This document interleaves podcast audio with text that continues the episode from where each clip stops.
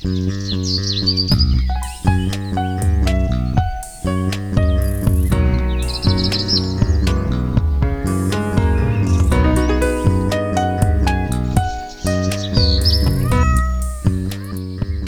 迎收听《来一口垃圾》，我是 Amy，我是心怡。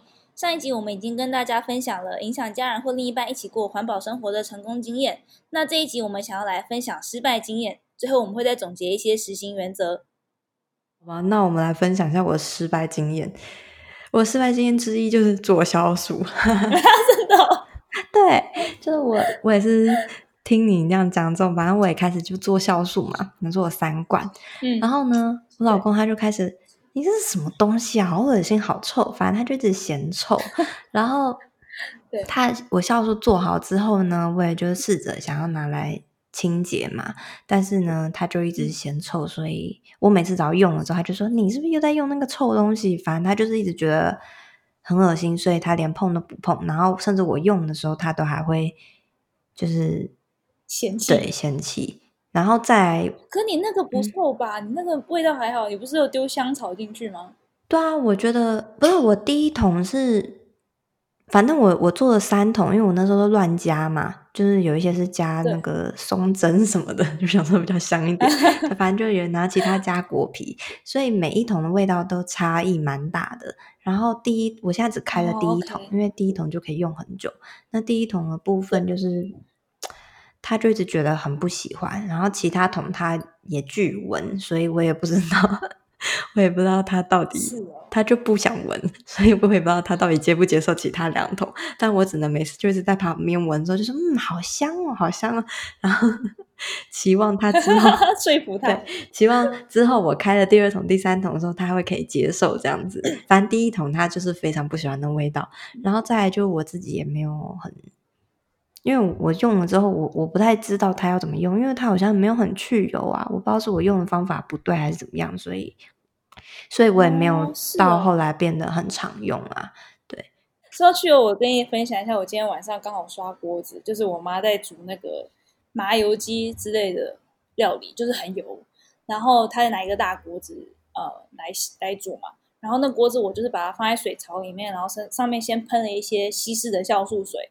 那我想说，可能蛮油的，可能力量不够，然后我就再撒一些酵素原液在上面，然后让它放个几分钟这样，然后之后再回来刷。那我刷的那个也是洗碗巾加酵素加水的稀释液，嗯，然后用这样子的肥皂去刷洗，刷洗之后刷洗整个锅子，然后冲掉之后呢，里面是不油的，但是锅子外面居然比锅子里面还油，嗯。就是因为锅子里面是浸过酵素，但是我同样都用肥皂刷洗过一圈，然后但锅子外面居然是反而还比锅子里面有的，所以就可以可以看出酵素真的是有就是去油的功效。所以我后来就是翻过来，锅子外面也是再喷一圈酵素，然后再刷一次。好吧，对，就是你你可能稀释太多了，或者是你可能要让它温，就是呃放置几分钟时间。其实其实我有过，但是其实我的重我的困难点是我不想要把它加在洗碗精里，因为我觉得这样就是又加了那个洗碗精啊，不是就一样吗？那到底是酵素有用，还是其实根本去油就是洗碗精？所以我一直很就是卡着这个点，我不想要把它混在洗碗精里面。那如果单纯只有酵素的话，它就没有那么去油，所以。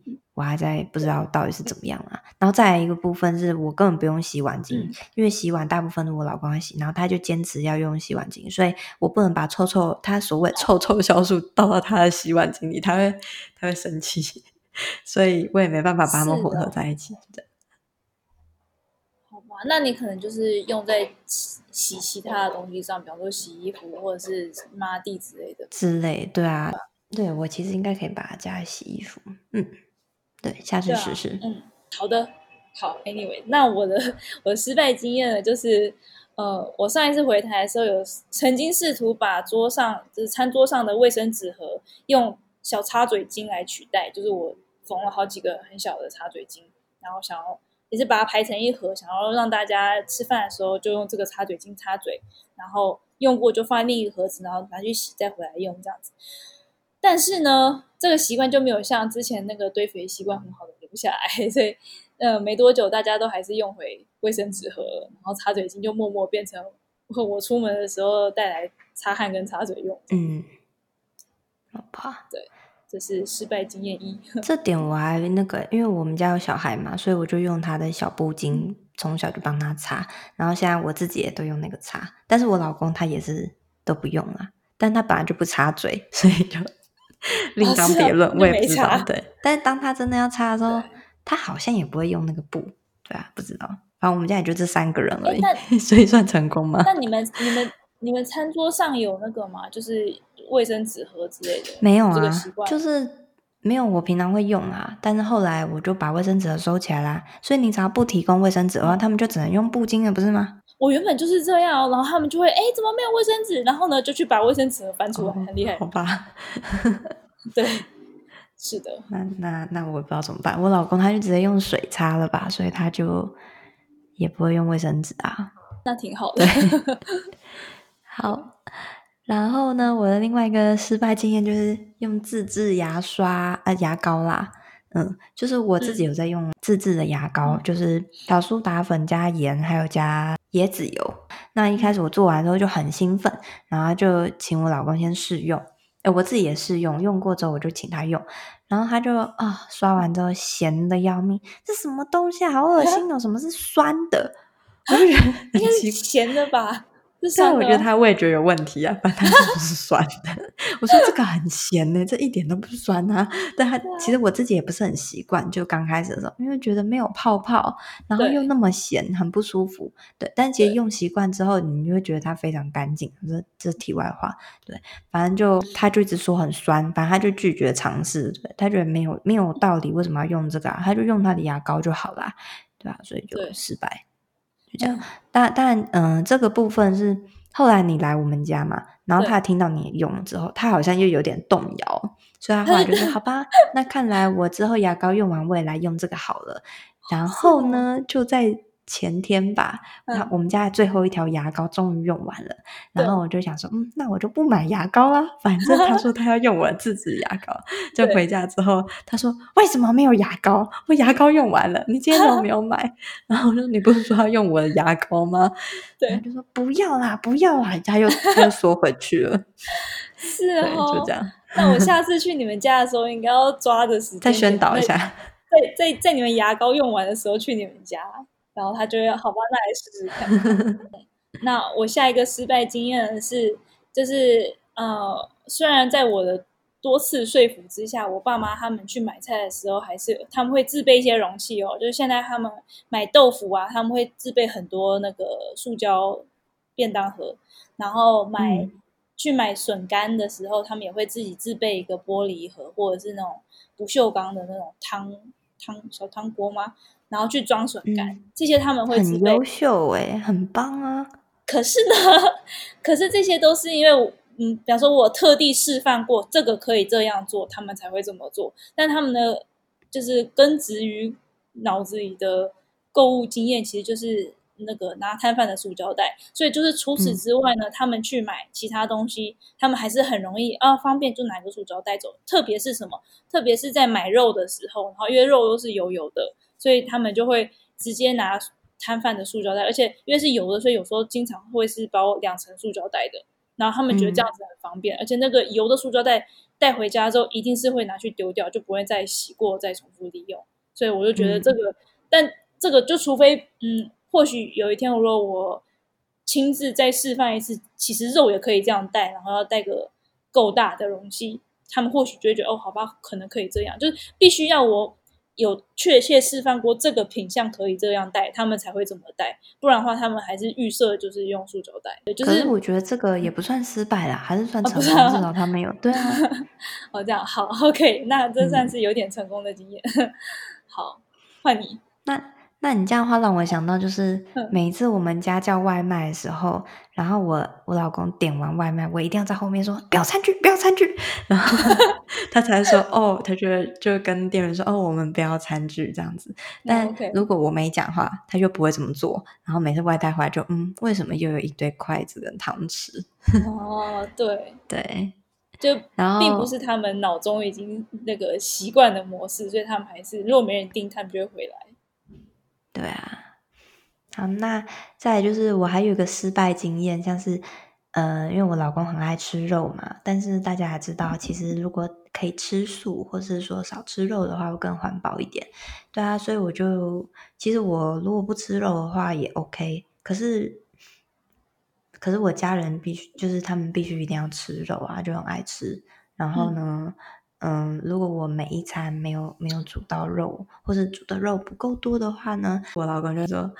今天肉有点少，这样子，所以我 我不敢煮素的，就是从来没有煮过素的，因为他一定不吃，然后咸什么青菜啊怎样有的没的，对，所以我一定每次都一定要煮肉，然后肉其实煮的还有一，我自己觉得有一点多啦，但是我最近一直在减量，就是偷偷减量，偷偷减量，对，然后所以他每一餐都会检查，然后加抱怨一下，但我想说的是，就是即使我可能。他也知道吃肉不太好，然后我又给他看很多影片啊什么的，嗯，但他还是没有办法戒掉吃肉这件事情，不知道怎么去克服。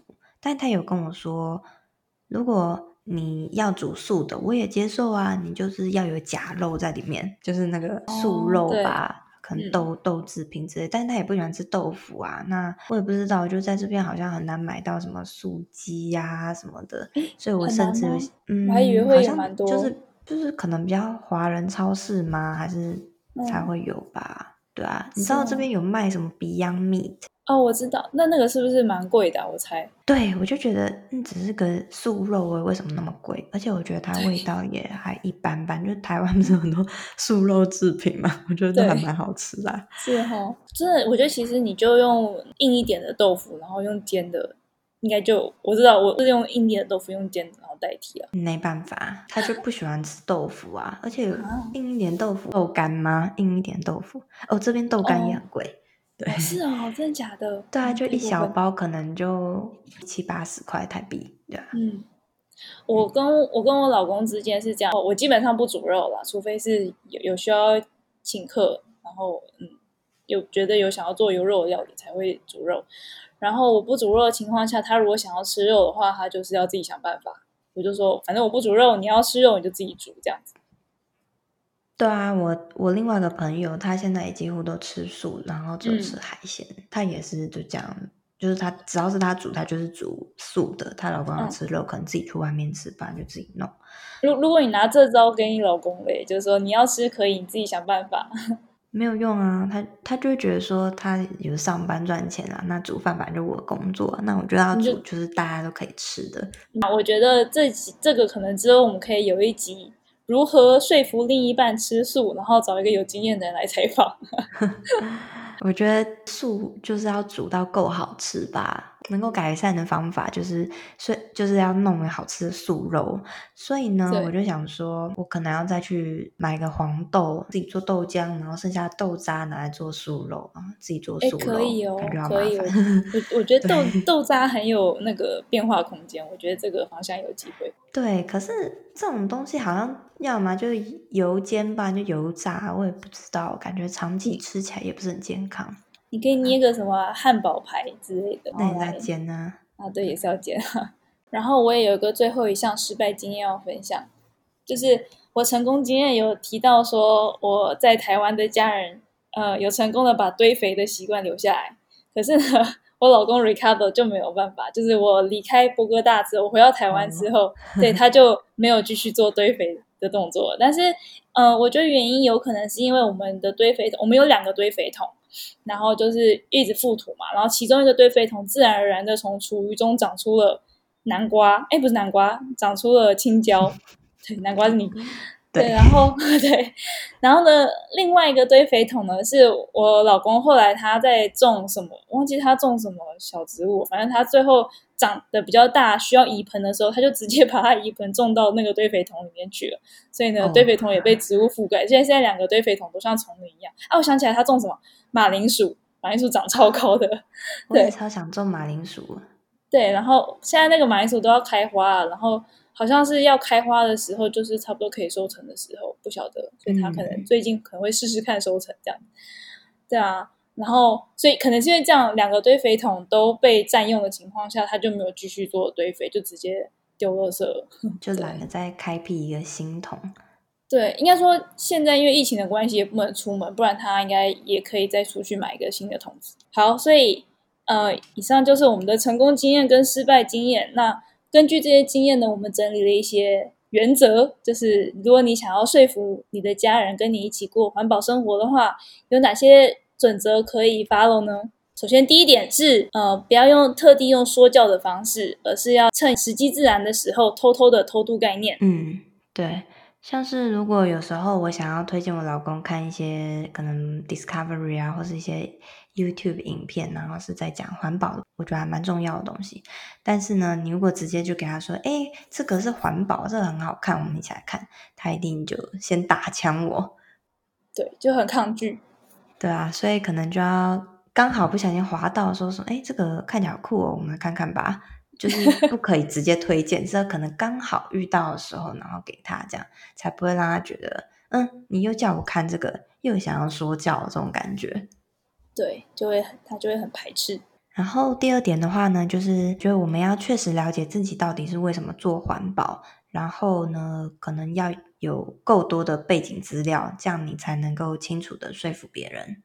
没错，尤其当如果遇到家人觉得很质疑说，说那你为什么要这么做的时候，如果你说不出个所以然，他们可能会觉得你只是在盲从一个流行而已。对，那如果他觉得你在盲从个流行的话，他就觉得那我干嘛要为了你这个盲从，然后感觉很蠢的行为，放弃我的方便呢？对，所以为了让自己更有说服力，你要真的很了解为什么自己要做环保，你的理你背后的理由是什么？那你的坚持又是什么？嗯，就是说做环保有很多个项目嘛，可能是用自备环保筷好了。那如果说你只是为了跟从流行，嗯，好像带个环保筷很很帅，然后一直买很多环保筷，就是你必须要知道你做的环保的这个行为背后是不是真的可以帮助到这个环境，再去做。没错。好，那第三点的第三点的部分，我们觉得你可以依据你每个。每个家人他们在意的不同的点，逐个攻破。嗯，对，比方说，比方说像我妹，她可能就会比较在意 fashion 或者是好不好看这样子。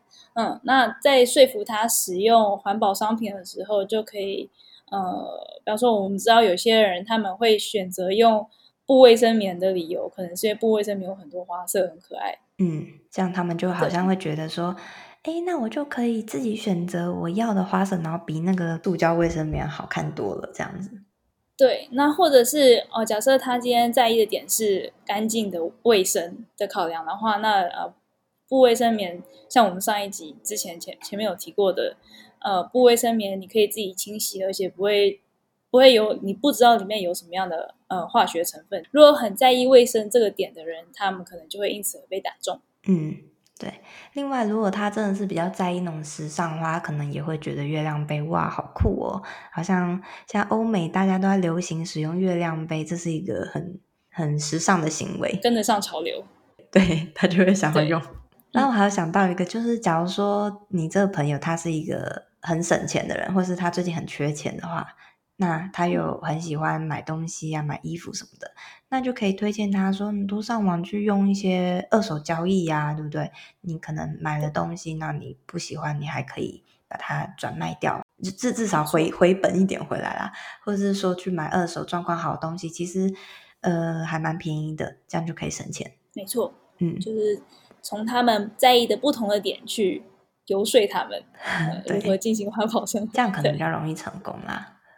嗯，好，那再来就是说，呃，与其说你这个行为很糟，或者说我觉得你这样子不环保，那你还不如鼓用鼓励的方式或者赞美的方式说，嗯，我觉得你这样子很棒。对，对，比方说，你的家人不喜呃不喜欢自备购物袋出门，然后用塑胶袋，呃，一直拿店家的塑胶袋。那如果你每次看到这样，他这样的行为，就说啊，你这样子你又制造塑胶垃圾啊，点点点点，他就会觉得哦，又被说教了。然后或我虽然说他们都知道，嗯，可能一直使用塑胶袋不好，然后对环境不好，但是心里就会有感觉，如果我无视这个现象的话，好像这个现象就不存在，所以他们就会先逃避再说。嗯，对。但如果你你是他们偶尔，或者是你在你的鼓励之下，他们使用了环保的购物袋，然后。在他们有这个行为之后呢，你们再用鼓励的方式来增强他的这个正面的反馈的话，他们就哇，好棒！你这次有使用环保购物袋，那他们反而会觉得，，OK，我觉得我好像被鼓励了，那我下一次可能会有更有大，呃，有更大的动机去做这样的行为。就像那个啊，你不是说你爸自己带盒子去买鹅肉饭之后，是鹅肉饭吗？鸭肉饭？鹅肉饭，我就我就要立刻那个哇，老板你超棒！觉得你今天做一个有很大的成就解锁，我跟你讲。对啊，总总比他不去，嗯、然后他就说啊，不用啦，不用带，然后你就说啊，你这样很不环保哎，你们这样闲了之后，啊、他可能就更不想吧。没错，所以就是要用一个正面回馈的方式来鼓励人来进行环保生活。嗯，第五点呢，就是呃，从简单的开始做，然后呢，简单的开始达成了之后呢，你的家人才可以累积成就感，然后接着呢，进而累积认同感。